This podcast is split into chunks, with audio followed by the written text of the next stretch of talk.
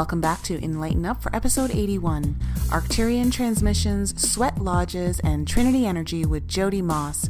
Jody has some beautifully grounding and humbling energy that he brings to the show today. He's going to share with all of us some of his stories that span the content of ET transmissions, stories that come from sweat lodges, and as well, he's going to speak about the Trinity energy and how he stores it into some pendants. So stick around for the show and let's jump into the episode and find out what Jody has to share with us.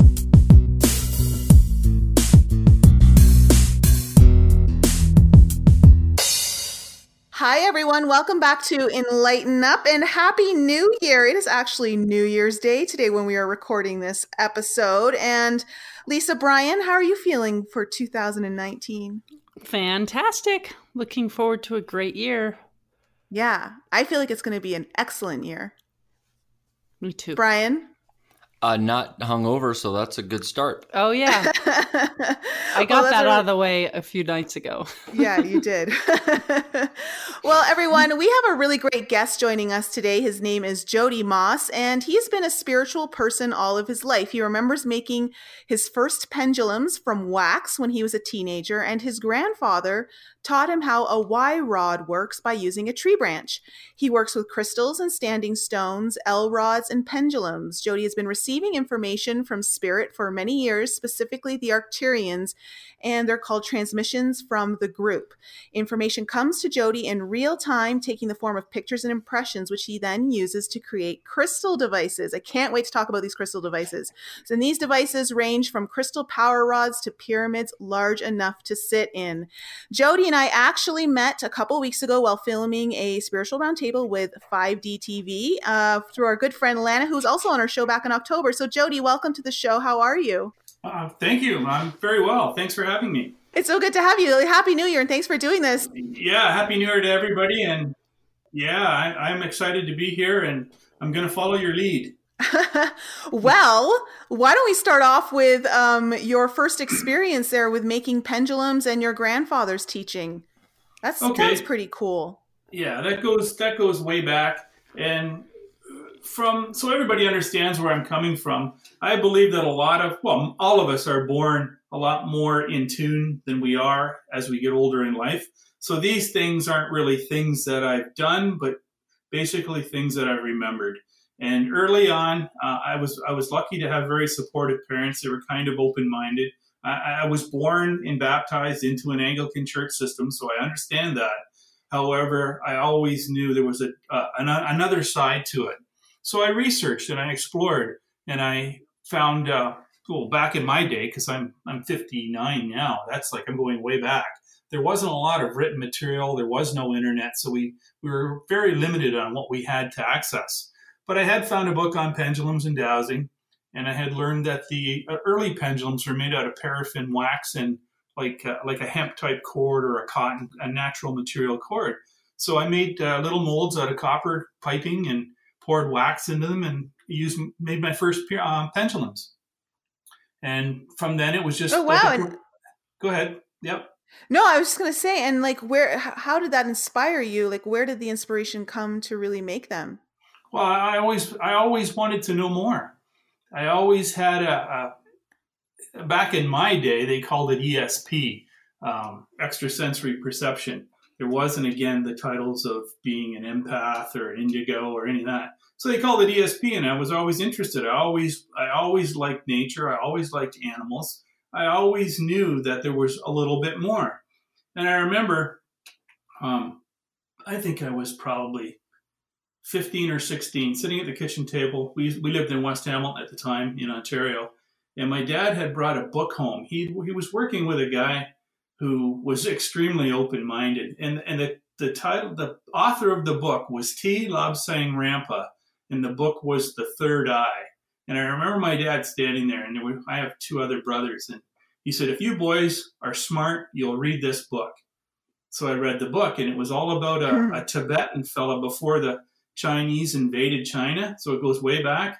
And he had been chosen to, uh, they trained him to extend his memory, and they did things to open up his third eye. And this is the kinds of things that I was reading because I read the book. My dad didn't even know I read the book because being a you know, a young guy, you don't really do what your dad tells you. So he snuck off to the side and read the book. And then I read the whole series after that. So that was what really launched me. And they were talking about, uh, wow, you know, all kinds of astral projection. Like these books are old, but they're still available. And that's what really got me going. So then I was always seeking, right? And then I learned how to use pendulums and I learned how to use dowsing. I was introduced to astral projection, how to create thought forms, and it just went, it just snowballed from there. You know, that's, that's really interesting because uh, I, I never, you know, this, this world that we, that I find myself in the midst of, I, I never connected the, the term ESP, you know, because that's, that's, you know, I grew up knowing that you know, extrasensory perception, uh, you know, ESP, but I never, I never connected that that's what this is, you know, that what we talk about every week is, is in that same realm. Mm-hmm. Your intuition, that kind of stuff. Yeah. So, oh, interesting. You know, people ask me, what do I do? I don't like that. I don't want them. I, I'm just living as complete as a, a human being as I can we're in the era now where everybody needs a title, whether they willingly accept it or are just given it. And certificates and titles, they're important, but for me, it's a huge part of distraction. We are who we are. We, we came into this world as spiritual beings. It, it, it's uh, I, am having a hard time putting it into words, but I think you are understanding what I'm saying. We don't. It's all the same thing. It's all the same soup. You know. I, I completely understand. I think it's when you when you go through whatever you want to call it, an awakening or a spiritual journey. I think that's something that you struggle with a little bit because you're you're trying to detach from this world a little bit, but at the same time, there's so many beliefs and expectations that it's it's hard, you know, to yeah. break away from that. Yeah, and it's like the the ego wants to define everything and put it into a box and the spiritual sense of us wants to expand and explore and not have limitations so it's kind of trying to uh, step beyond i guess the program system of making everything defined and that's a i think that's a big thing for people when they're because so many people are really starting to open up to their more intuitive capabilities psychic capabilities esp but so many people think it has to be a certain way and you need to perceive the information in a certain way for it to be heard or understood. And there I, i'm you know through this journey start to realize there's so many different ways of pulling in your information. Like jody you say you pull in like images oh yeah like even as we're all here talking as a group i get impressions like and this is where sometimes it gets me in a little bit of hot water with established people in this field because I don't go into a trance. I don't meditate. As even as my words are coming out of my mouth now, I'm in contact and connecting. So I don't believe. I know from my own experience, and I'll only speak from my own experience. I'm not going to judge how anybody else does it. That I, I, I, I it's, I, it's an extension. It's like a doorway through our, I guess, energy bodies to higher resources of information. And they don't always have to come from, lack of a better term, aliens or whatever. They don't need titles. This is how we're supposed to receive information. Meditation is the key. If you can quiet your mind, and everybody says, Oh, I, I don't have time to meditate. I started out meditating three minutes a day. Everybody's got three minutes a day. And then you find that you don't have all the random thoughts going through your mind. So now you're open to what was always there but it doesn't need a title and it doesn't need a real technique. It's just empty minded. And I mean, I, have had information come to me about things and processes that I have no other. And I remember this because I'm writing a book now. I'm going way back to when I was in like grade four, knowing things I had no way of knowing how I knew them. So, how do you answer that, right? Other than the fact that there is a bigger part of us that we're not using and it doesn't need a title. It's just I guess wake up, simplify your life, and be quiet.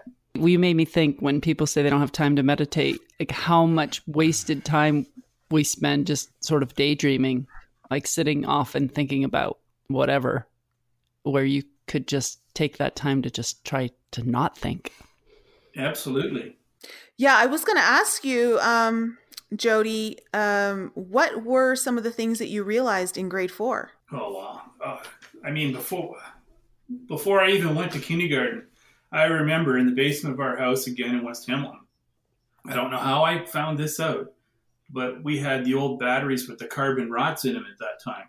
And I remember taking a hacksaw, cutting the batteries apart, taking out the carbon rods, hooking them up to copper wire in another battery in a tub of water with a full jar of water. I'd put the carbon rods inside the jar, flip them upside down, and when I hooked it up to the power supply, you could see the little bubbles forming. And I, I quickly learned that was hydrogen as soon as I put a match to it and never did that again.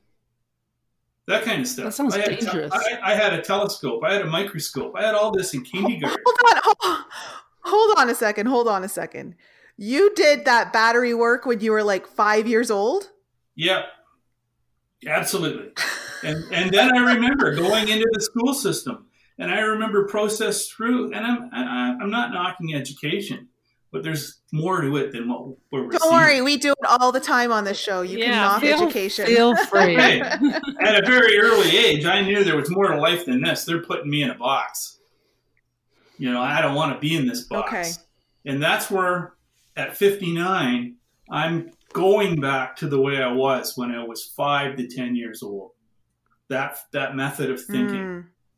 That's really cool. I, I and I feel like that's kind of what the spiritual journey is all about. It's about un like deprogramming yourself and returning back to the um the more the purity that we were before we took on all of people's imposed ideas of what life should be, belief systems, all of that kind of stuff that really is just entrained to us just through living with our family to start off with before we even get into the institutions.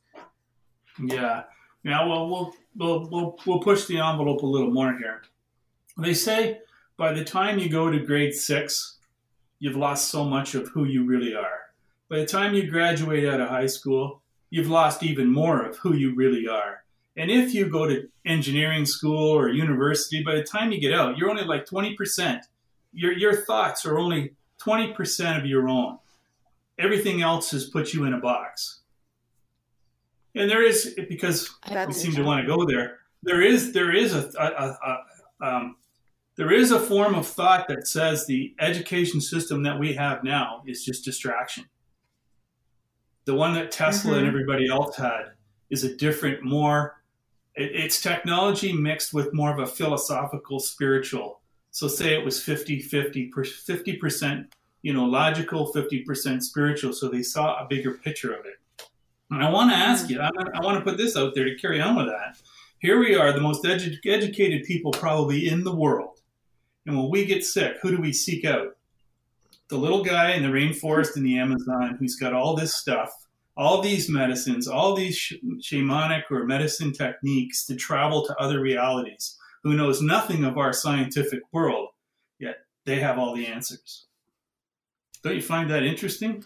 I think it kind of speaks to um, you being, you know, at a at a very young age in grade four, knowing that you were being um, that you knew a lot more than wh- than understanding how you knew it. And I think Yeah. Lisa and I are on the same page that we've always known that doctors didn't have all the answers. They had some of the answers, but neither of us, I think, are in a place where they would be our first choice for health uh, health my- care. They're my last choice, Yeah. actually. Yeah, And You know, you know, they has- have their place. Western medicine has its place. I mean, absolutely. absence lives are saved every day with Western medicine, so you can't dispute that. But I think looking for an alternative before you you run that way is definitely something Yeah. Pre- to try. preventative stuff. Yeah. hmm hmm So, So, Jody- so- this, yep. Go ahead. I was what I wanted to ask you. When did you first make? I'm going to call it contact, but or when did you start communicating uh, consciously with the Arcturians? Okay, so to go with that, I believe that they've always been transmitting information down to the world and only at certain times do people become aware of it. They're not really allowed to interfere. They're allowed to. Uh, they can. They you you can put all the tools in front of someone, but they can't tell you how to use the tools. So we have to wake up, and that's what that's what this is all about. And my, I mean, I didn't know what the Arcturians were. Uh, I even stayed away from it. I didn't want to talk about it because I didn't want to be put in the same group as everybody else. But uh, this is a fact, and this has been proven with other people that I've connected with on social media. On my right leg, and I've known this, I showed my mom this when I was like eight years old. Just above the knee, there's a uh, formation of freckles, and it's the formation of the great, the Big Dipper. And off the handle of the Big Dipper, there's two other freckles. And I didn't know what that meant. I didn't know what that meant till I was in my like early 30s, and I was a bookstore in Toronto. Um, I don't know if it was the Omega bookstore. There was a one that had all kinds of spiritual um, books in it, and I looked up on the on the oh, that one in Yorkville. I think so. Yeah, I don't think it's there anymore, but it used to be there. But anyways, I looked up on the shelf, and there was a book, "We the Arcturians." Right at the top of the cover was the Big Dipper with two um, stars off the handle, and that the, the brighter star was Arcturus. So then I knew there was a connection to where this stuff was coming from. But again, I never really owned it until just recently. And that's when, by making myself really aware of it, because if it's only been like the last two years, I've been making power rods and crystal devices since my early 30s. But in the last two years, I really advanced into the pyramid, the large devices. And that's when I knew there was an Arcturian connection. And that's why I, when I present this, it's Arcturians transmissions from the group. So they want me to say the group and the group could be you know i've just recently been introduced to abraham and the writings you, have you heard of them uh, the law of attraction yeah they mm-hmm. refer to a mm-hmm. group they re- everybody seems to refer to a group and the group in my case and, and the same in abraham i think are a group of high vibrational frequencies coming together to, to assist in, us in our transition from where we were to where we're going and I just became aware of it, and and I and I knew it. And once I owned it, like now I'm even doing a talk show like this. I would never have done this over two years ago, but I know I have to. That's I, go go ahead, Lisa. I was just gonna say I don't know if you know, but I channel light language. Mm-hmm. But you have me just buzzing over here. it's, not, it's not me. We're all connected. Something. I know, but it's when you talk about certain things, I'm like, I can barely contain my energy. Hmm. I feel I you. Thought, I thought I heard some noises coming from over yeah, there. sorry. There's some jumping going on over here. So, um, so Jody, what was one of the first messages that came through to you? Um, again, them? they don't they don't sit and give me messages. They give me pictures and I have to act on those pictures. So I would get a, uh, well, when I first made my first power rod, I had the sense that I had to go down to my little workshop in my house. And it was nothing more than a workbench and a bunch of clutter. And I went down there and I saw some copper and I started cutting pieces and putting pieces together. And they weren't always the right pieces. And where I'm going with this, it's not what you do, it's the fact that you've listened, you've acknowledged, and now you're acting on and that works for everyone. And I tell people, I used copper. I'm happy with copper. Other people might do paintings, other people might sing songs. It's the same information. The key is to listen to it, to respond to it, and act upon it. Um, so I went down, I made my first rod, and usually in the beginning when I started making them, I couldn't stop till they were finished. And I put a crystal in it, and then they said it needs light. I put a flashlight in the handle and turned it on and that was the Arcturian Auric Balancer. And I made that 30 years ago. And when I and, and, and my first, um, I have the Trinity pendant now. The first one was the Ceph pendant. That incorporated a computer chip with program frequency on it, much like a, a mantra with Herkimer diamonds, and it was designed to use the the human aura in connection with the Earth's aura so you have two energy fields that act like, I guess you could say, a transformer. So it, anything that was in harm, um, not in harmony with you, would be drawn into the chip, converted to a harmonious energy and retransmitted back out to the universe. I made that 30 years ago, and a lot of times they give me ideas that I can't make myself. So I had to reach out to an electronics person, I had to reach out to a computer person, I had to work reach out to a, a pewter man to cast the bodies of the pendants. But that's how it works for me. And and and the, the pictures, I get maybe two hours sleep a night. I can't shut them off. As much as I meditate or whatever, there's so much information coming now. I, I, I, I don't know. I'm hoping that by coming out and presenting on a platform like this, others will be attracted and we can all come together and work work as a team. Yeah. So do you do you create these things and offer them? Like do you sell them or Yep. Everything's for sale. Everything's for sale. The pendants are for sale. The pyramids are for sale. Um, I have obstacles because I don't know how to ship the big stuff. I don't know how to do that in you know the states, so it's pretty much Canadian. But the smaller devices like the pendants, we ship them all over the world. Yep. How how big are these pyramids that you're talking about, and what are they what are they made of? Yeah, the pyramid I have in the basement, and again, I, I, I had to research this. I'm pretty sure it still is. They're only three sided. So somebody said, well, it's only three sided. It's not a pyramid. But I did a Google search, and there are three sided pyramids. So my pyramids are all three sided. Everything I do is three sided. The rods are three sided. They all incorporate three, six, nine frequencies. The pyramid I have in the basement now is about nine feet tall, and it has it, it's it's not just copper copper tubing. There are materials inside of the tubing. It's, it's composed of three different metals. Uh, it is composed with my auric balancers on the top. So it's it's I call it a, an Arcturian ethereal pyramid because it's half in the physical and then it goes half into the energetic. So this device we've had as low as one person in it. And I also hold events at my house where we take it outside and we can pull the pieces apart and we can put 40 people in it. So that's how this one works. All these pictures are up on my website too, if anybody wants to see them. And and and what happens when you one person or forty people are inside of this? Is okay, it so, called a device or? I call them all devices, I, I, and I refer to them all as tools to assist. The information that I receive, they wanted me to put things together that people could have a, an experience with. So when people come to me and say, well, what does it do? See, I'm not the kind of person that really, I'm not a pressure salesperson. I'm here to help people have what I refer to as a wow moment. And these devices seem to, from the feedback I get from people, immediately give them a response. So as soon as they step into it, they're having an experience. And everybody, I mean, we've done shows, we've done the Cosmic Alien Expo in Toronto, we've been around. And people go in them, and, and the reports coming back from these people are everything from uh, a totally non believer.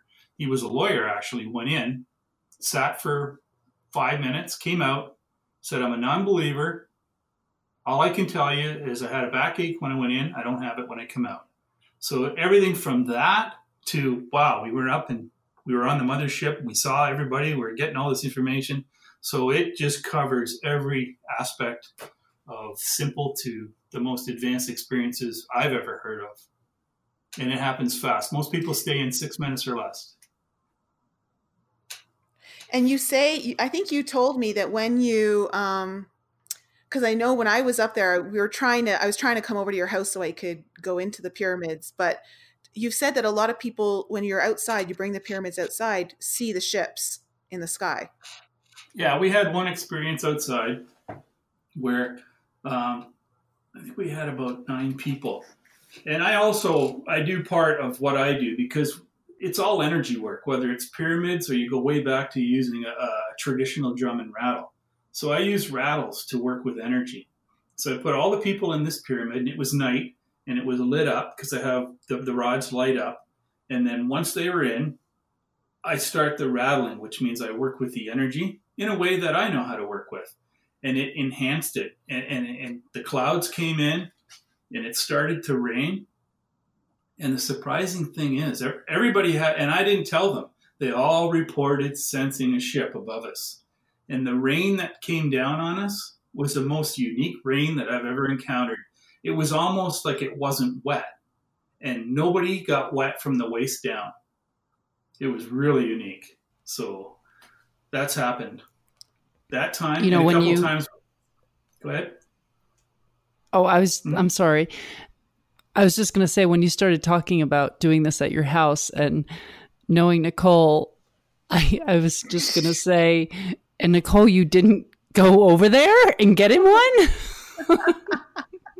I really I wanted to, but it was like, yeah, I had literally one week and I had so much in my schedule that Mm. I was, I didn't know how I was going to fit it in. But I know that when I go back um, in the spring, summertime, that I'm definitely going to go over there. I could feel your excitement from here. It was like, I know she wanted to go so badly. I did. You I could- Now, you did. the- could the come on pyramid- our- Cruise and bring bring a pyramid on the cruise. Yeah, the whole thing is portable. It comes apart. It can be moved. Um, so I just need to figure that all out, and I, I, I'm happy to go around. That's where I want to go. Go around, and give people the experience. And there's a fellow that's up here. He does work on. Uh, uh, he calls them radionic starships. So they're high vibrational spaceships or, or some kind of craft that come from a, like a higher dimension into ours. And we can't see them. And this this is what I'm telling you this because this happens most of the time when we use the pyramid. When you these starships come into our atmosphere, and when you look up and you see a, a very strange cloud formation, apparently what's happening is the magnetic fields from these high dimensional starships are attracting water vapor in our atmosphere. So when you look up and you see a round cloud formation with lines and it, it just doesn't look like a normal cloud, possibly it's a starship. And we get that a lot. When we do the energy work outside, we look up, we see them all the time. I've definitely seen cloud formations to me that are unmistakably a ship. I know Brian would Mhm. say it's rain clouds, but I there's just when you look at it, they're so different than the regular clouds. Yeah. You've And, sent me you know, a picture before. Yeah, I did. And it was like it was it was probably around this time last year or like just in the springtime, like maybe maybe February of last year. And it was it to me I I I just felt an imme- immediate like hello from Pleiadians when I look I cuz I I almost was I had my head down and I heard look up and I looked up and there it was this massive cloud that had two other ships behind it um, but it was the main mothership I could see in through this cloud formation. At least that's what I perceived it to be. If I, you know what, I have the picture, Jody. I'll send it to you after we're done. okay, wonderful. Yeah, yeah. I like to add in here. If you, I don't know if you've seen a picture of me. I mean, I have a picture of an Arcturian robe that I made 30 years ago. That's a little out there for me, but that's me. I'm the most grounded person you're ever going to meet.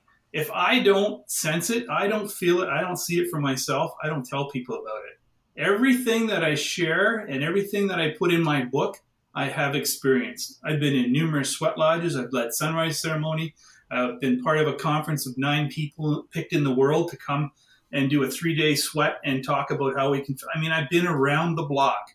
And if I don't sense it or feel it, I'm not one of those woo woo people that just tells you this is how it's supposed to be. I I, my whole mission here in this life is to allow, to provide or assist a person in having their own experience and then helping them along their path. Self realization is key.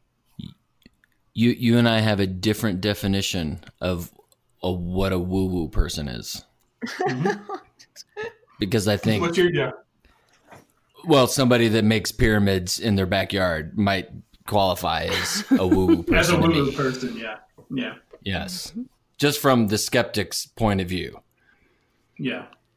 So, so okay, explain to us then, um, Jody, this these pyramids. How do you perceive them actually working to assist people in having an experience? Like, what are the what are the mechanics behind or the energy that you Yeah. know of?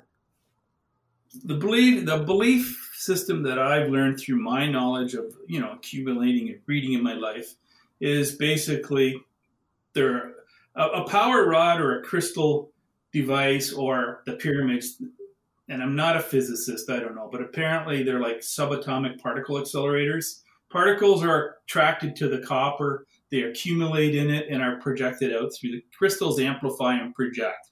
So that is the basic theory behind it, except that it extends into more frequency and vibration because there's color. Every color has a vibration and a frequency. So it's like a, it's like a an energetic soup that we're creating, and that's about 25%.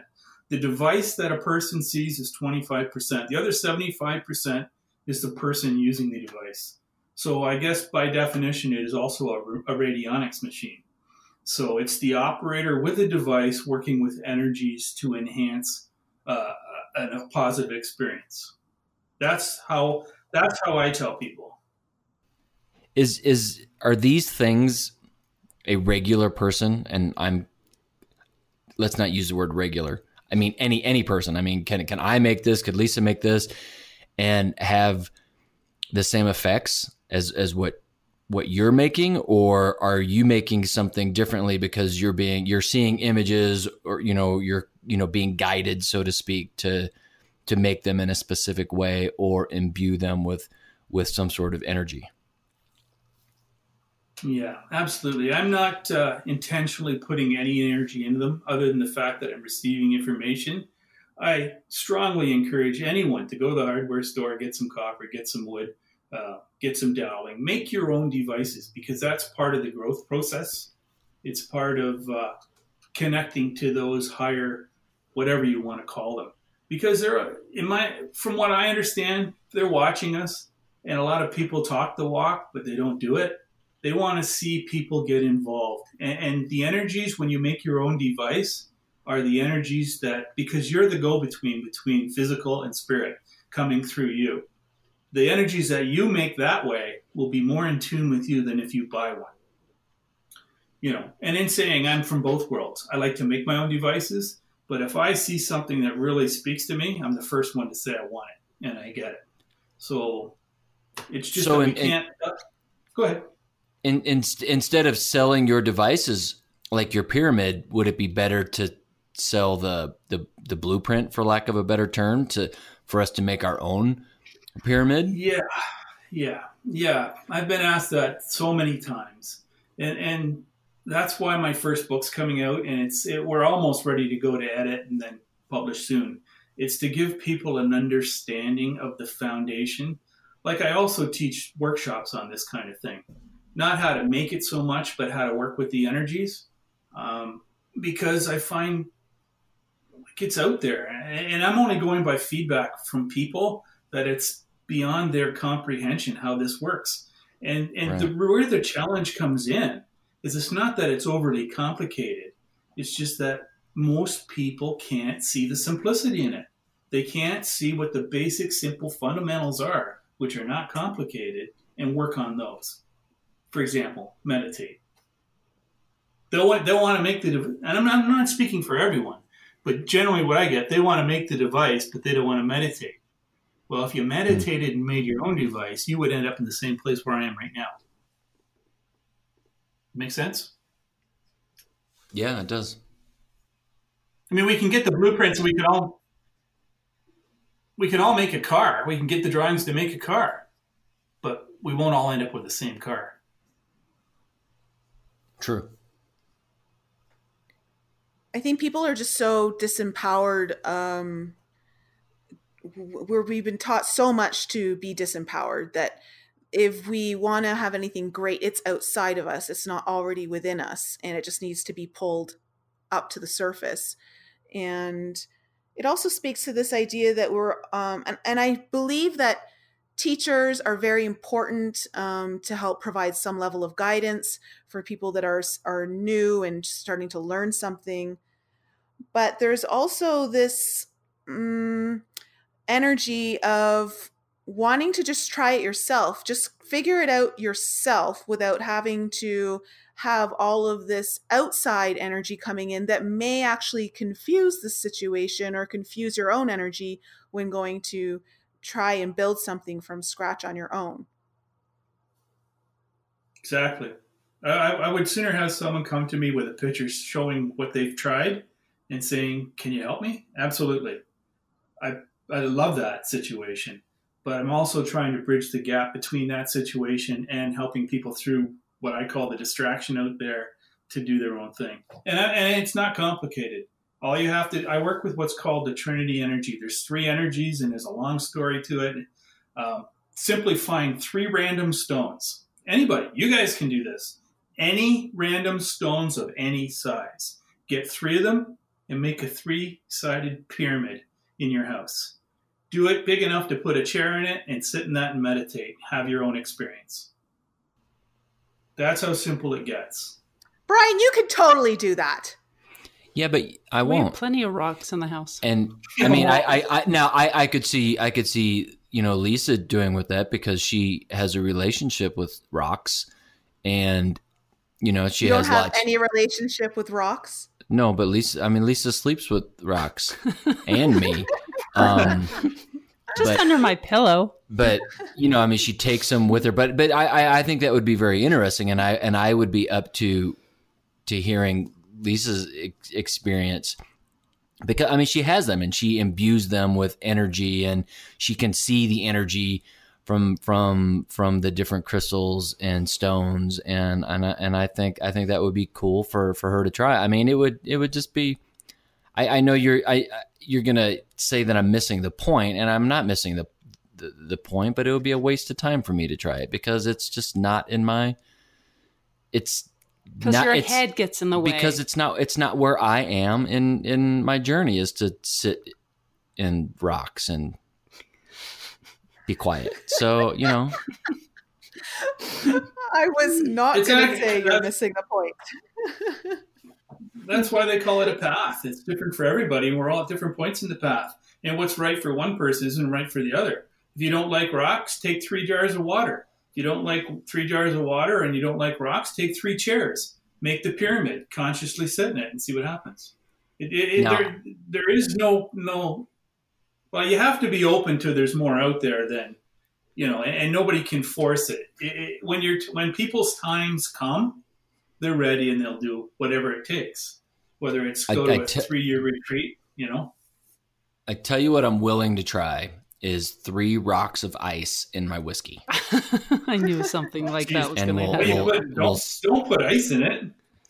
we'll start there, and we'll move. We'll, or you know, I yeah, I'm So, are you saying you want to put three glasses with three rocks of ice of whiskey in a pyramid? no way, no, because then I'm not drinking it. I'm sitting in the middle of it. I want to. Well, you could have three straws, three very long straws from the, the drinks coming to your mouth, and you could sit in there and see if you have an enhanced whiskey experience. Yeah, you, you see, I'll just put the rocks around our bed and he'll be lying in bed and he He won't won't even know. know it. Yeah.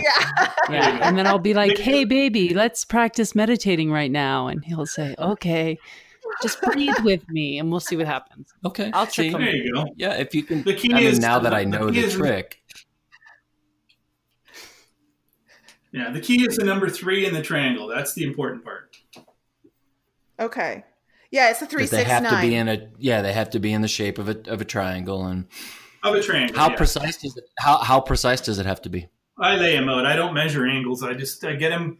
I don't want people come at come at me with protractors and all kinds of devices. No, just put three stones or three things wherever. Don't let it become an obstacle to you. Just the key is to make a three sided triangle as equally as you can, and use whatever you would like. See, bucks I a could dozen. tell Brian would be the one who goes down with a protractor and and's like, Lisa, you didn't measure these properly. E- equal, Yeah. Yep, I was thinking that. I was so happy you said you don't have to measure angles because my first I thought don't, was I, I don't think that. he measures everything. He measures everything. Have you not seen the pictures on our walls and how precise they are? He weighs the coffee before he grinds it. He weighs the celery before he juices it. this is all true. yes. Yes. But Nicole, you I know with the crystal card deck that you have, I mean we we both have it, but I know you're more familiar with it than I am. That there's a lot of different methods of of taking those cards and put putting them in different shapes and you know, lying down and having them around you. Is that kind of the same principle? I know that those cards they they're used to work in specific areas of the body, but yeah, you're right. They they are making shapes. They are actually making triangles. When I think about, and I actually didn't realize that till you said that right now, that when there are there are trinities, there the Atlanteans in ancient times had these crystal trinity healing um trinities, I guess you could call it.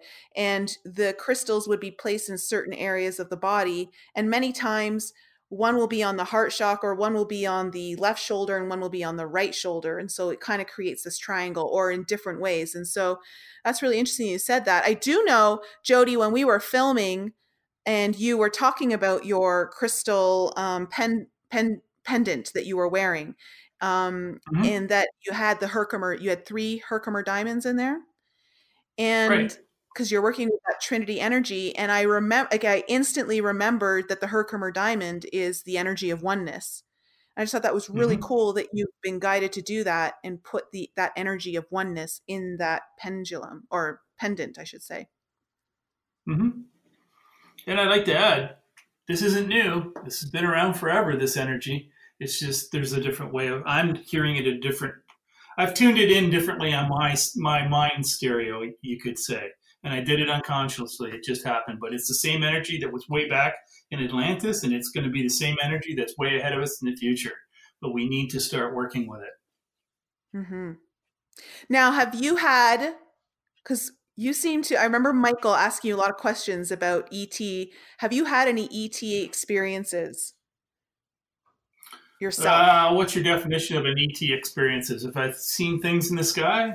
Yeah, absolutely. Have I seen uh, beings. I've seen beings at sweat lodges. I've seen beings when I, I mean, 30 years ago, there was a crew of us that went out looking for orbs and all kinds of, we went all over this part of Ontario and saw all kinds of different things.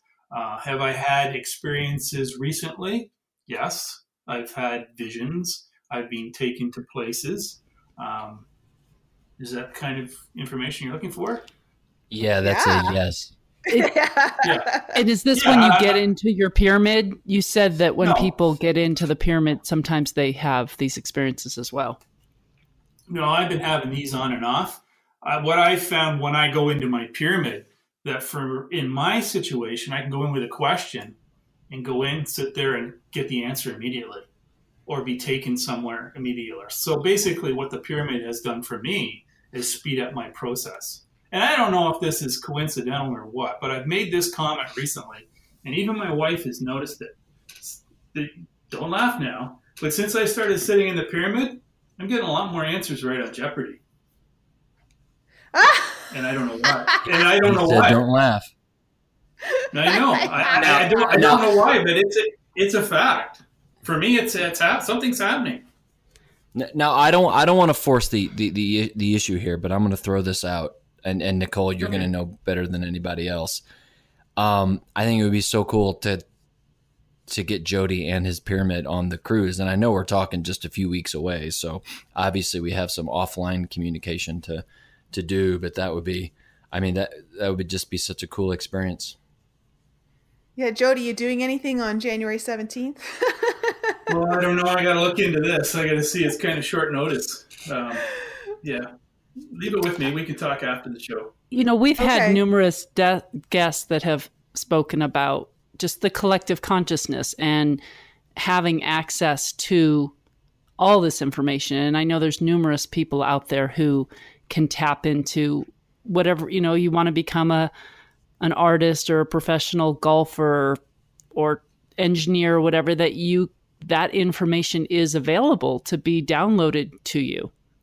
So mm-hmm. that doesn't surprise me at all when you say that you're you're getting better at Jeopardy. Like it just makes sense. Yeah. And I guess what I'm trying to say here too is like for me if if I'm trying to help myself, I do whatever I can to be in the most intense energy that I can be in. And I'll use an example. If you live next to Sedona and you can go to one of their vortexes, go. If you have a bunch of crystals, the, the, the important message here to all you and your listeners is don't let money be an obstacle. You don't have to travel. If you have the means, by all means, travel. But you can simply work in your own space, in your own home, by meditating or getting a crystal. And I'm a huge supporter of natural stone. I believe that the natural stone from the area from where we were born is very powerful for us, and I do a lot of work with local stone. So as long as it's within everybody's means, and if they have questions, to reach out to us and let us help them along their path. But it should there should be no there is no reason to say I can't afford it or I can't do it because in this energetic basically energetic energetically all we need is our own physical bodies and we can do exactly we can walk on water do whatever we want once we get tuned in to the right frequencies. And it's been mm-hmm. written in all the old books you know?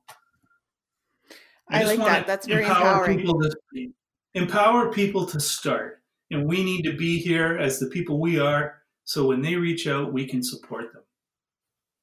Yeah. And i think that's great. I think that's you know, for me, that's always a positive sign when seeking people out to understand more information from is that they're coming from this place of empowering you, not trying to lure you into need you uh, for their answers. Like they can't get them without you. Uh, it's like you become a crutch and a lot there are people in the spiritual community who do that who approach it more like if you don't listen to me then you're never going to reach the destination that you want to reach um, without my guidance or well and that's not just spirituality. I mean that that gets to what we've started talking about right at the beginning of this episode and that, mm-hmm. that gets to, to, to western medicine. I mean that's that's what it espouses. You know you, you watch tv you can sit down and watch TV for any hour in any time of the day, and you're going to see one commercial about some sort of pill, right? I mean, that's what it is. This is the way. This is the way to fix this thing. Mm-hmm. So, I mean, that's outside of you, and and, and yeah. unfortunately, that's kind of you know the, the the the the way our society, especially in in first world nations, you know, we want something you know, we want it quickly. We we want the, the the, quick fix. We want to just buy the thing, you know, and that gets to what Jody was saying. You know, you're you, you're probably going to have better experiences if you make if you make the thing yourself and you're putting your own you know energy and prayers and thoughtfulness behind it you know it's it's like buying a loaf of bread versus making bread mm-hmm. versus grinding your own flour and making the bread and all three of those are different experiences and it's going to taste vastly different and you're you know because you're you're you put something into this thing and you're just going to enjoy it more it may taste exactly the same but you've put something into it and you appreciate it more that's why grandmother's cooking always tastes better because she puts love absolutely Look at yeah. our skeptic being all wise. Wow, there were some wise words coming out of our skeptic's mouth today. You know, I was just thinking as he was talking, wow, like the one thing, the one change that I've really noticed in Brian is just this adoption of self healing more so than Western medicine. I've always been that way, even before you, I met you. But you, but more. It, I just feel like it's it's unraveling more and more. I think you're just. I think it's. I don't want to say confusing. It might be confusing or interesting that somebody like me that doesn't believe in hardly anything that you guys talk about, but I've always believed that. I've I've I've I've never sought out Western medicine. I've never believed in Western medicine. I've always had my own path and belief. And for me to believe that one thing, which is very core to what you believe, but then I don't see the I don't see the rest of it. I think it's interesting. Yeah. Start. Uh, yeah, it's a start. Jody. That's part of what we're.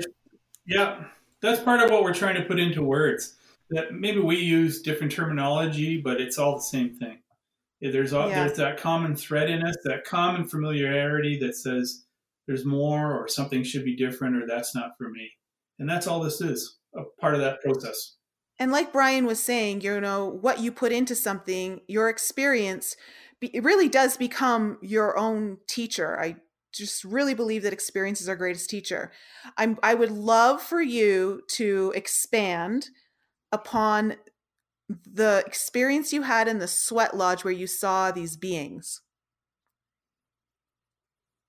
Okay, well, it goes. Okay, this, this this is the first sweat lodge that I was ever invited to, and it was at New Credit, um, which is in Hagersville, just south of Hamilton, Ontario, which is what 40 minutes west of Toronto. So I went to I, I like I was invited to a sweat lodge, and, and they didn't have a fire keeper. So the fire keeper is the one that stays outside and, and brings the grandfathers from the fire into the sweat lodge. If you've never done one, there's a whole story to it. But a friend of mine from Australia, that's another whole long story. But he was in the sweat lodge because he had to go to Alberta and he had to leave. So I said, I'll be the firekeeper. You go in the sweat lodge with the elders and have your experience. So while I was outside, like it's dark now and it's in the fall, and where the house was to the north of us, and we were between the house and an open field and the sweat lodge was going on and it was a process and they, they do different rounds so the first round they took in seven grandfathers from the fire and did their thing and they opened the door and they asked for seven more and it was between the second and the third round that i had looked down to the south of the field and it was like a haze but a certain part of the haze had light in it and i, I can, and i'm the only one outside and i continued to look at this this this hazy light and I'm going to say it was about 30 feet high by maybe 200 feet wide. So it was like a rectangular, but not with solid, not with solid lines. And right in the middle of it, as I was watching it, something slid to the left, and I was looking inside of it. And as I was looking inside of it, I saw tall beings walking back and forth in front of the doorway. So that was part of the experience. And then when I turned around to look towards the house, the ground was sloping away from me, and they had like those. It was like a mulch, but it was the black, the dark mulch, and in the mulch, the the dandelions had gone to seed, and that the ones that stuck out and almost radiated light was a Big Dipper, and off the handle was two bigger ones. So that was my first experience at sweat lodge. Oh wow! Yeah. Wow, that's kind of intense. Um, yeah. Yeah, that's kind of that's a very divine um, encounter. Uh, and the other people that came out of the sweat lodge, they saw the same thing. Hmm. Very interesting. And do you have any idea of what the beings were doing, or if how if they were assisting in the sweat lodge ceremony from a distance? I think what happened was I think the sweat lodge raised the frequency of the vibration of the area around which we were standing, mm-hmm. and it mm-hmm. made the veil thin, so I was able to see what actually is already there, maybe in another dimension. That makes sense. And there's all kinds of stories. There's all kinds of stories for that area of land about an old village and an old shaman. And I mean, they've done Sundance ceremonies there. They've they've done all kinds of stuff there. So it was a hugely energetic spot. And I think, I believe that like sweat lodges and pyramids or whatever are ways of raising the vibration and making the veil thinner. For me, it was confirmation. I don't know so much about the vision of the ship or whatever it was, but when I saw the Big Dipper in the handle, I knew that it was connected to me somehow. So that was one. That was one time. And what about the time you recently have had where you were taken somewhere, you said? Oh, just when that was that was where I went to. Uh, this is getting way out there now. Um, I have Not a whole belief system. I have a whole belief system from how I, I'm a twin. And back in my day, nobody knew. The doctor didn't know my mom was having twins. My brother was born ten minutes later. I was born, so nobody knew I was coming. And I have I remember times from before I was born being in a large dark area and basically in the center of it, I'll say a room because I don't really understand what it was, but people would come out of the darkness and come to me and talk to me. And then bang, I was here. And now I'm having those visions again. Only this time when I get in the pyramid, I go back to that spot. And I'm, I'm starting to understand more of who I am and why I came here and what I'm supposed to do. And doing shows like this is part of what I'm supposed to do and writing my book. is what I'm supposed to do. So, so when you go into the the period, but it's a, in my opinion, it's a starship. That's where I go to. Okay, okay. So it's um, so basically you're just really raising your frequency so much that you can work within the higher um, dimensions to experience what you're experience. Absolutely, that's what I believe it is. As I as anybody gets into higher energies, and that's why I encourage people to locate them, because by being in a higher frequency or a higher vibrational energy, whether you're aware, and even as we're talking, we're talking in the physical form, but our energy bodies are speaking at a level we don't even know about. And that's what I'm trying to tell people. If you get into high intense energies, whether it's a sacred site or a sweat lodge or go do some drumming with some elders, whatever it is, you're raising your vibration. And I, I, I don't know if baggage would be the way to say, but blockages in our energy fields, our auras, because we're not solid, will be shaken up and be allowed to pro- us allow us to process them. And the clearer we become, the clearer the signals become. It's like a stream. You have a stream. If you want to increase the water flow, take out the branches, take out the rocks, take out all the obstructions that are holding back the water. Energy is the same way, and we're part of that stream. So work and be around intense energies. Yeah, I was going to say that that's why I like hanging around Lisa because she always raises my vibration. She's got awesome energy. Mm. same same with you. So jody you um sorry i got distracted because i have this intense buzzing in my ear. Um your right ear? Uh no my left ear. Actually it's hard to tell. I think it's in both because i have headphones in I think I, I know Nicole has too, and a lot of people have been experiencing that lately. Just the the buzzing in the ear, but when it comes, it's just sometimes it really distracts you. It's like, zzz. um. Yeah. So as far as your intuition, you said you see pictures. So do you see people's auras, or are you a- are you able to see no. blockages in people, or what is the it pic- that you experience? The, the, pic- the, pic- the pictures that I see are information coming to me. So I'll get a picture of a, a part of a device. So I'll make that part. Then I get another picture. It's like breadcrumbs on a path type of thing. So that's how it works for me. But when it comes to working around people, I can just tune into them and I'll I can tell, you know, this area needs some work. This this this area there could be a blockage.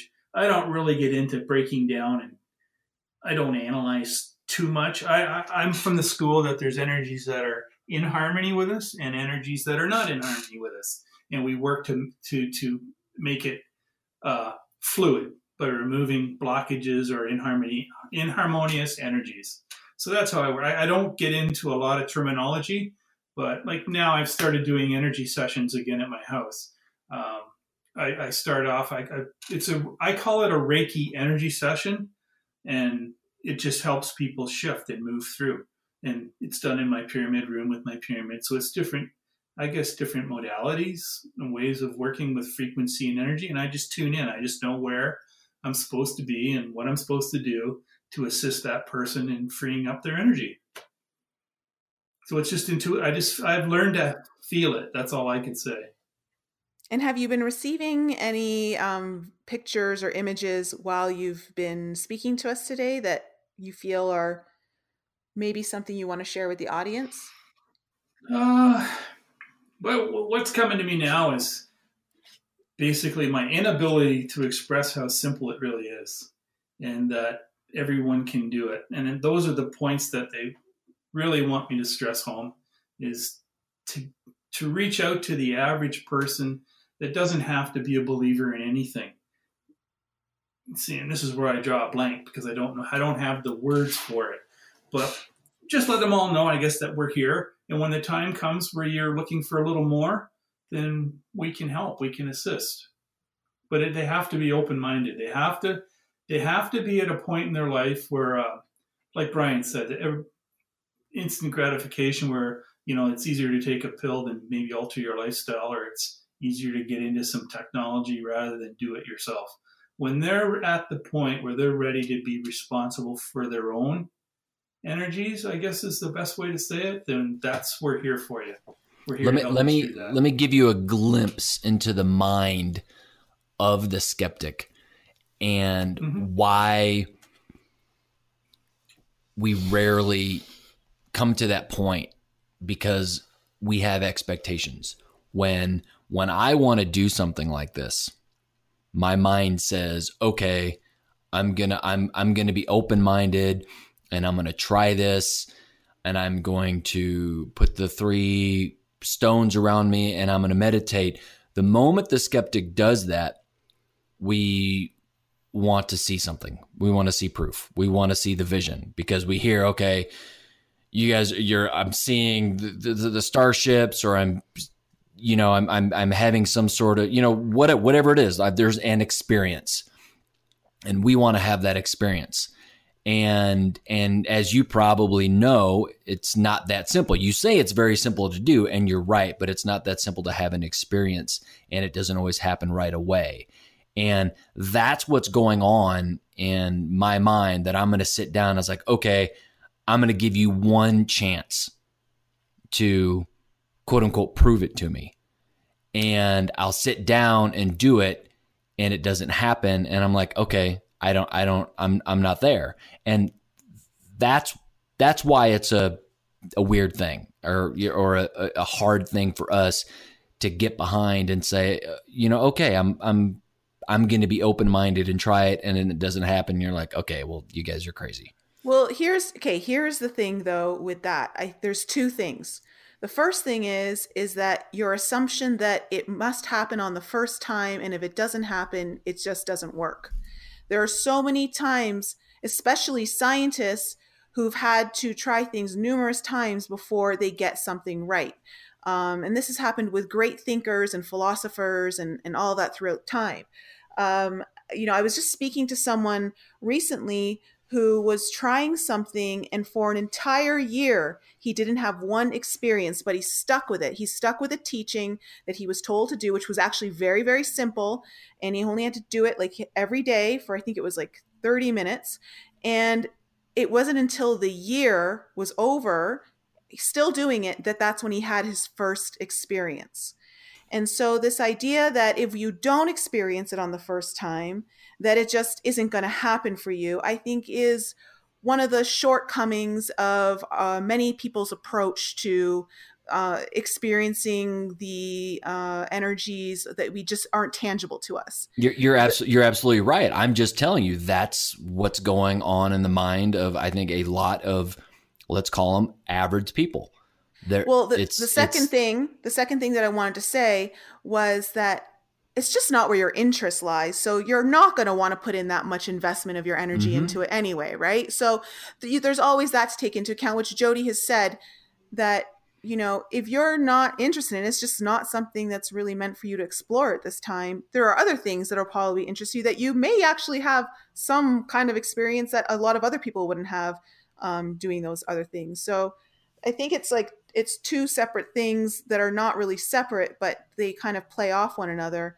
In that it's important that you have an interest and a willingness to want to experience it um, be, beyond just oh I want to prove it, and then also that idea that you know Lisa and I were talking about this when I got back um, to Colorado that we we're so tied into that instant gratification and if it doesn't come to us then we just give up there's not this mm-hmm. willingness to put in the effort and the time to build a connection to build yourself up to a point. point and i think that's where this i think that's where many people are starting to shift away from and realizing the value in investing yourself mm-hmm. and not just this simple gratification well, I think that that holds true for almost anything that you do, whether it's learning how to bake or learning a new computer program or doing whatever it is that you have to do that takes time, learning a new language or a, a musical instrument or something like it's so easy to give up when you have been trying, trying, trying for maybe months, and then you're just like, yeah, I'm just not going to get this. It's easier not to do it than to do it. Yeah. Yeah, totally. But Absolutely. you have to have that interest level that I'm still really interested in learning to do this to keep it fueled and to keep you going. And and I think the programming of the the self, the immediate self gratification that is going on constantly, you know, that we're being bombarded with, um, knocks us off balance a little bit. That we expect to be able to do things quicker and see results mm-hmm. faster. Mm-hmm. You know, the mm-hmm. the the six minute abs. Like if I can't have abs in six minutes, fuck it, I'm never gonna have abs. and know? this is the you know, and there's always gonna be people who are genetically predisposed to some just nicer looking abs. It doesn't take them that much work to do it. You know, they're naturally, it's just, we all have our natural gifts, whatever it may be. And I think that too, it becomes really hard, especially in this kind of arena when you're working with intangible things, ideas, concepts, energies to you see someone who just naturally has the gifts from may, perhaps when they were born they just see things they hear things they can interact with with energies that none of us can see. And then you have those of us who have to work at it and build it up who don't have the natural gifts from birth or perhaps it comes in all of a sudden like spontaneously like your light language you know and it just happens. Like there's so many different ways that it can come in but I think sometimes we look to the people who have the natural gifts and they think, oh, well, they can do it so easily. If I can't do it now, I'll never be able to do it, which is disempowerment. True. Yeah, and I, I believe you're, you're, you're extremely right, and you have to have an open mind. You have to be interested in it. And I'll share an experience. Years ago, I do house clearings where I go in and harmonize energies in people's homes, and I was able to take a friend of mine with me and this guy is a scientist, engineer, electronic guy. He doesn't believe anything spiritual. So we went through the house, we went down the basement. As we were going through and walking, I noticed that he stumbled. I didn't say anything. I had him back up. We went back upstairs. We came back down and took a different path, but in the same spot, he stumbled again. And I said to him, I said, What just happened? He goes, What do you mean? I just stumbled. I says, Yeah, he didn't just stumble. So as I took him back out of that spot and brought him in, I said, Tell me what you feel. He said, Well, I don't really feel good in my stomach. So oftentimes, even someone who doesn't want to believe or who is not interested is having things affect them. They just don't know how to interpret it. So I was able to talk him through it, and he had an experience. So that's really interesting. It's just it's. I think it's all here, but we just can't listen. We're not hearing it.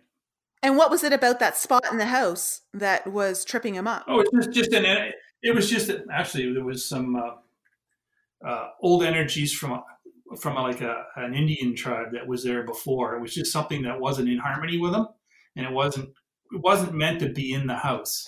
But he was unconsciously stumbling every time you walked through it. So you know we just harmonized the energies and everything was fixed.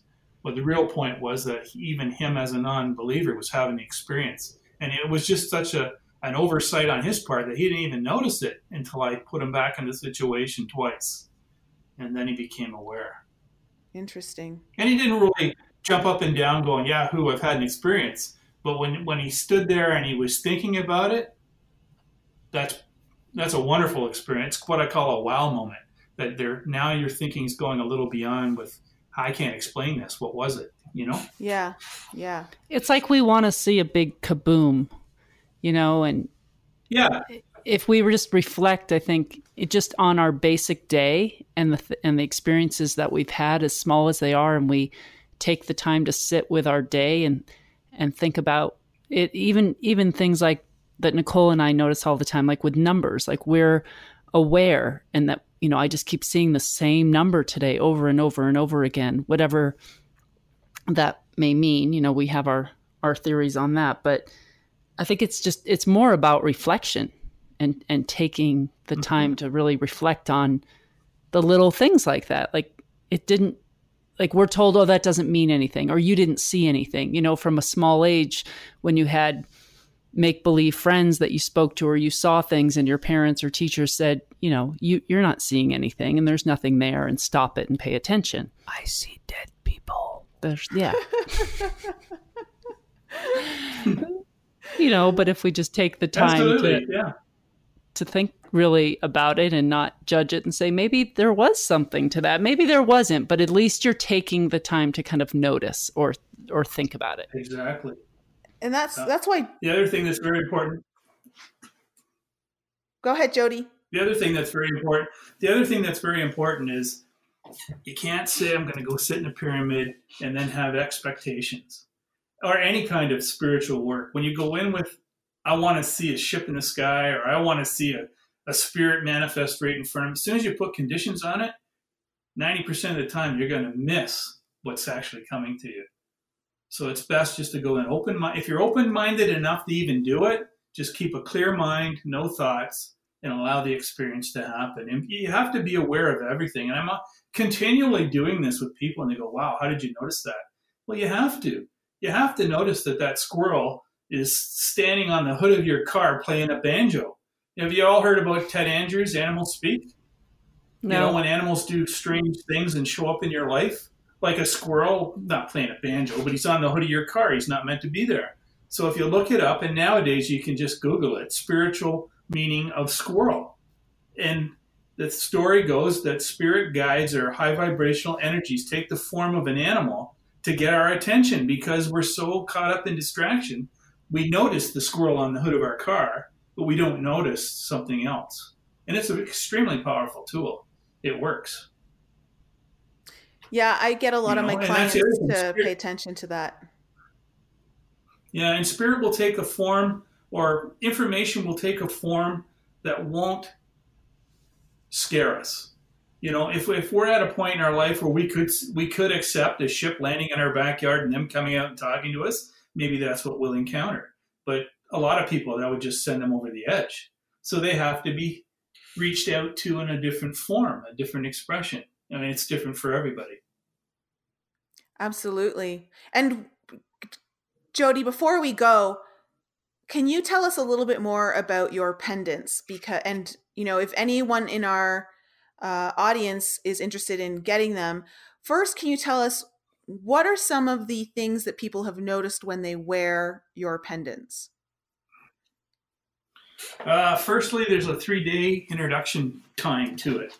So, if a lot of people aren't used to work, if you're familiar with crystals, you'll understand that if you pick up a crystal that's really charged, it uh, can affect you physically. You can have cramps in your stomach, you can have dizzy spells. The Trinity pendant is like an intense crystal. So, I always tell people there's an uh, three day, like an introduction period where the energies get used to you and you get used to the energies And basically after the three days most people are accustomed to it um, I, I, I, wear mine when i go outside the house when i'm in the house i don't wear it around so much but it, it is a there is a chip on it I'm, i have an electronics engineer that i work with and if you're familiar with what a mantra is we have burned that information which was sent from basically the arcturians onto that chip and uh, it's all designed into the the pendant and people wear it. People love it. They, it, it's basically the feedback we get is that it's supercharged. They're um, uh, it basically if you were you familiar with when you were a kid, you had a magnet, you put a paper over it, and you threw the iron filings on it, and they all lined up. Mm-hmm. That's pretty much what what what the response is. That it kind of tunes them up or lines them up, and then they just become who they are. And after a while, you don't even need to wear it anymore just wear it when you need it, when you feel it. You know, it's it's like a crystal that speaks to you, you know, on an intuitive level. Yeah, Lisa, Lisa, what do you Yeah, want to say? that's pretty well it. I feel like Lisa has something to say. I when you started talking about like your stomach not feeling right and energies and um just that's where I feel most of my light language comes right through I guess my solar plexus. The energy hits me there. Mm-hmm. But um I I definitely feel that that if energies are really off, I'll get a s- like a stomach ache or something just doesn't feel right in my stomach. I need I need to buy one of your pendants for my wife. I thought you were going to say for you. That's where I, yeah, Negative Ghost Rider. That's where I feel everything when I'm walking around on land or in people's homes. It's right in my uh, right in my solar plexus area. That's where I'm the most receptive, and that's and then once I have those sensations, then I can tune into them better. But that's where I pick them up right off the bat. Mm-hmm. So at the risk of of going, I don't know, maybe not. I'm just going to say this. Um, are you, have you heard light language? Are you familiar with it at all, or? Yeah, these are all terminologies that I've been recently introduced to. Um, people actually say what I'm doing with my pyramids and devices is a form of light language. So, but They I'm have a not message an expert for- on it. They have a message for you. I, I don't know what that. I don't always feel compelled that to say something in light language to our guests, but I have been feeling compelled since the beginning. It's like they're knocking on my door. Um, and I'm and I don't translate these messages. You just get them as they are.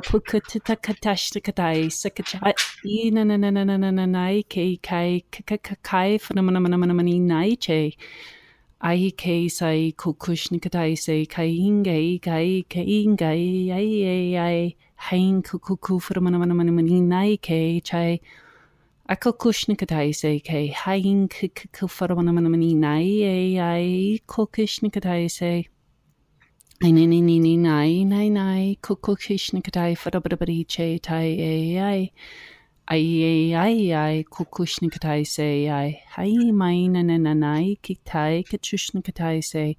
Hai fana mana mana mani nai nai ke e.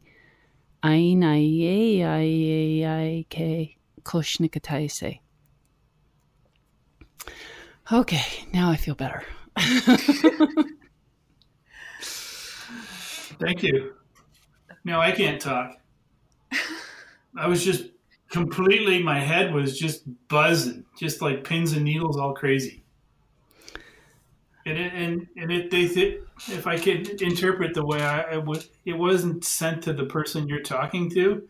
It was sent to a person, part of me, of who I am. And this came to me when I was in high school, and, and another guy just did it he wrote my name backwards. And a lot of times when I get impressions and, and, and information, it's my name backwards, which is Edaj Sam. That's who that energy spoke to. And it, it'll, it, I I feel totally lined up now. Great. It was definitely meant for you. I felt that completely. That it was like I just have to say this, I've and never I know, experienced anything like it. and and I, I and I know this is just gonna make Nicole squeal, but we love it when Nicole squeals. Ugh, I hate doing this. while while the whole time Lisa was doing that, I kept thinking "Th- this has to be done backwards. what do you mean? Wow. What has to be done very- backwards? the The light language has to be thought about backwards, and he said his name backwards.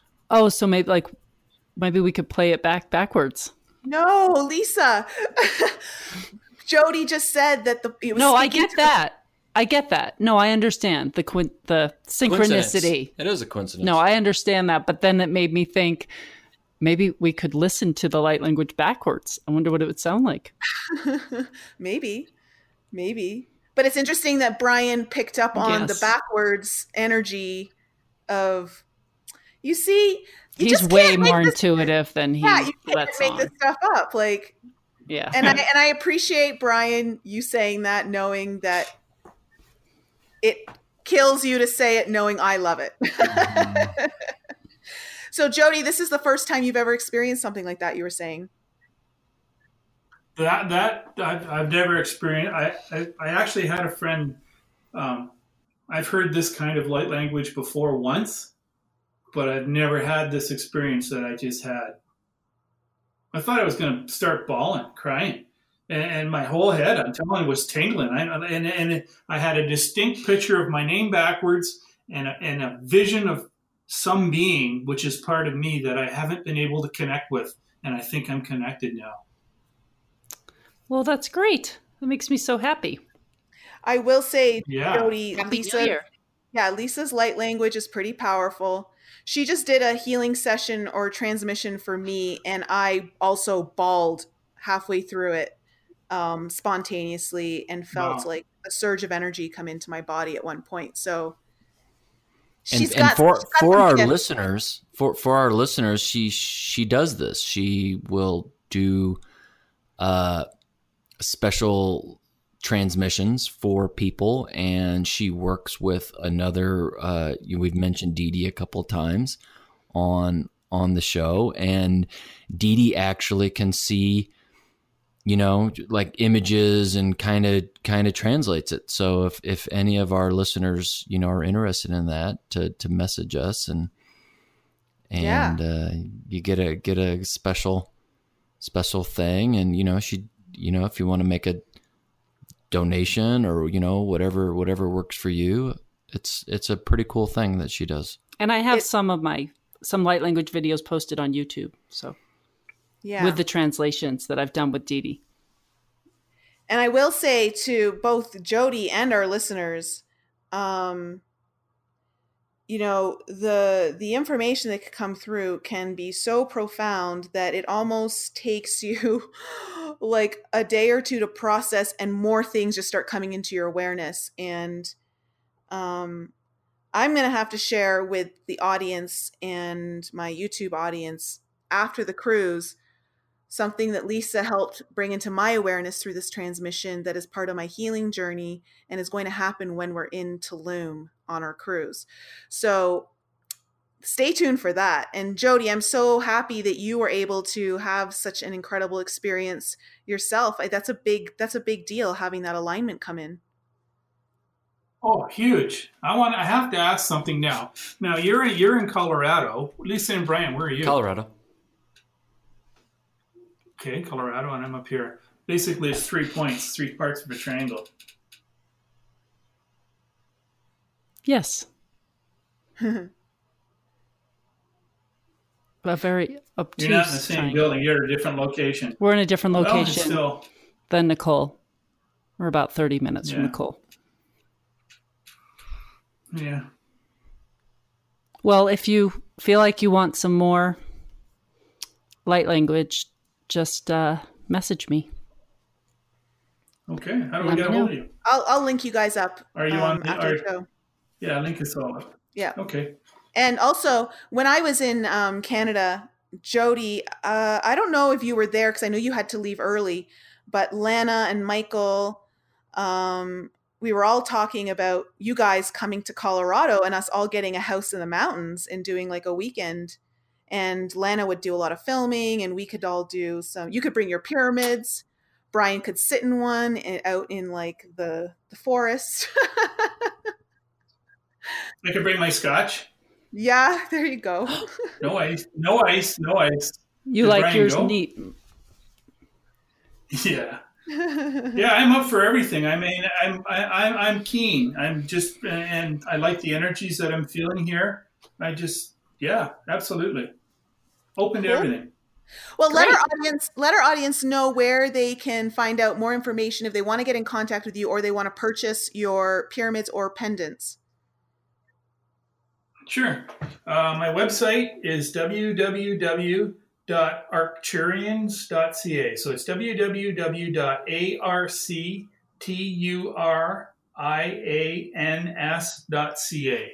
And everything's on there. I have pictures. I'm doing the website basically myself. I'm trying to keep it simple and just get information out to anybody. But you can email me from there, and I'm happy to answer questions or do whatever I can to help anyone. Oh, that's great. And your book, are you allowed to say what the title is or not yet? haven't got a title yet. oh, I, uh, I, I, you, you, you do, you do have a title. You said it when you were talking about it, and I heard it, and I was like, "Wow, that's the yeah. title of the book." What is it? God, Wake up. to remember it. I'll have to listen to this again. Wake, Wake up. up. Wow, that is so cool. Yeah, maybe. Eh? Okay, good. But I'm up. I'm over three hundred and fifty thousand words already. So I'm working with a book coach, and we have deadlines. And whoa, this is coming out. There's probably probably going to be three or more books. That's a big book.